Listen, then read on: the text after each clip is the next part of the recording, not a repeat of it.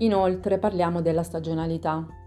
Noi possiamo dire con certezza che nei tempi antichi, paleolitico, i nostri antenati, la dieta variava immensamente in base alla geografia, alla stagionalità, alle opportunità che si aveva di procacciare un determinato cibo.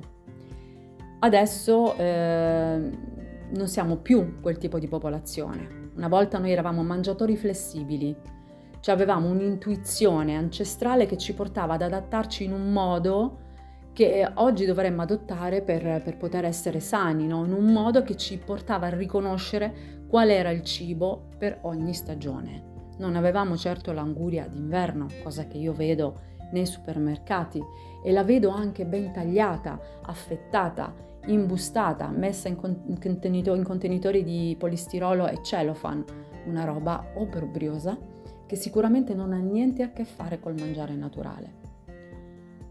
Una volta si mangiavano più grassi, ora se ne mangiano di meno, avevamo più energia di riserva per i momenti di bisogno perché eravamo comunque flessibili. Adesso tutta questa energia, tutti questi zuccheri che noi abbiamo non ci servono tutti perché noi non ci muoviamo.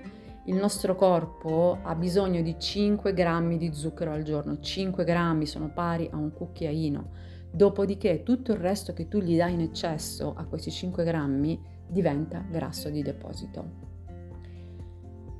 Allora, a questo punto la domanda nasce spontanea, perché esiste la frutta? E questa è una domanda che mi è stata fatta diverse volte e eh, invito a riflettere sul motivo per cui esiste la frutta. Il significato biologico del frutto qual è? È quello di fornire protezione, nutrimento e mezzo di diffusione al, sie- al seme che lo contiene.